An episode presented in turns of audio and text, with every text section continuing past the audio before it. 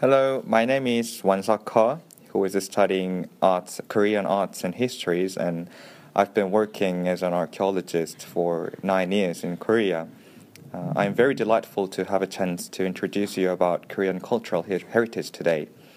Uh, since I'm Korean and have been educated in Korean arts and history, I wish it would be helpful for you to understand Korean cultures easily somehow.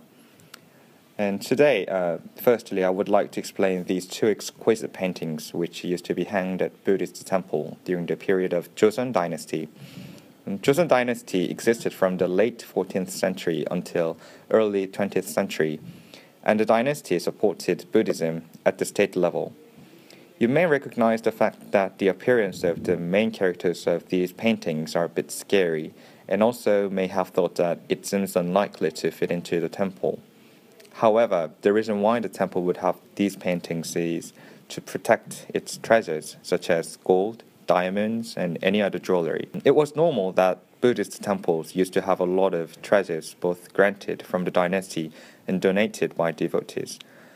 The figures in the paintings are reflected from Korean legend, which tells you that if you, steal something, for example, one of these treasures from the temple, then the goblin from north and south will come and take you to the fire pit and make you to hear hideous sound and to scream forever. Uh, the instrument, which looks like a guitar that the one character is holding, called kacha, and it makes the sound. The other character is uh, hunting dragons and also plays some delusive sound with a bell, which is called pangul.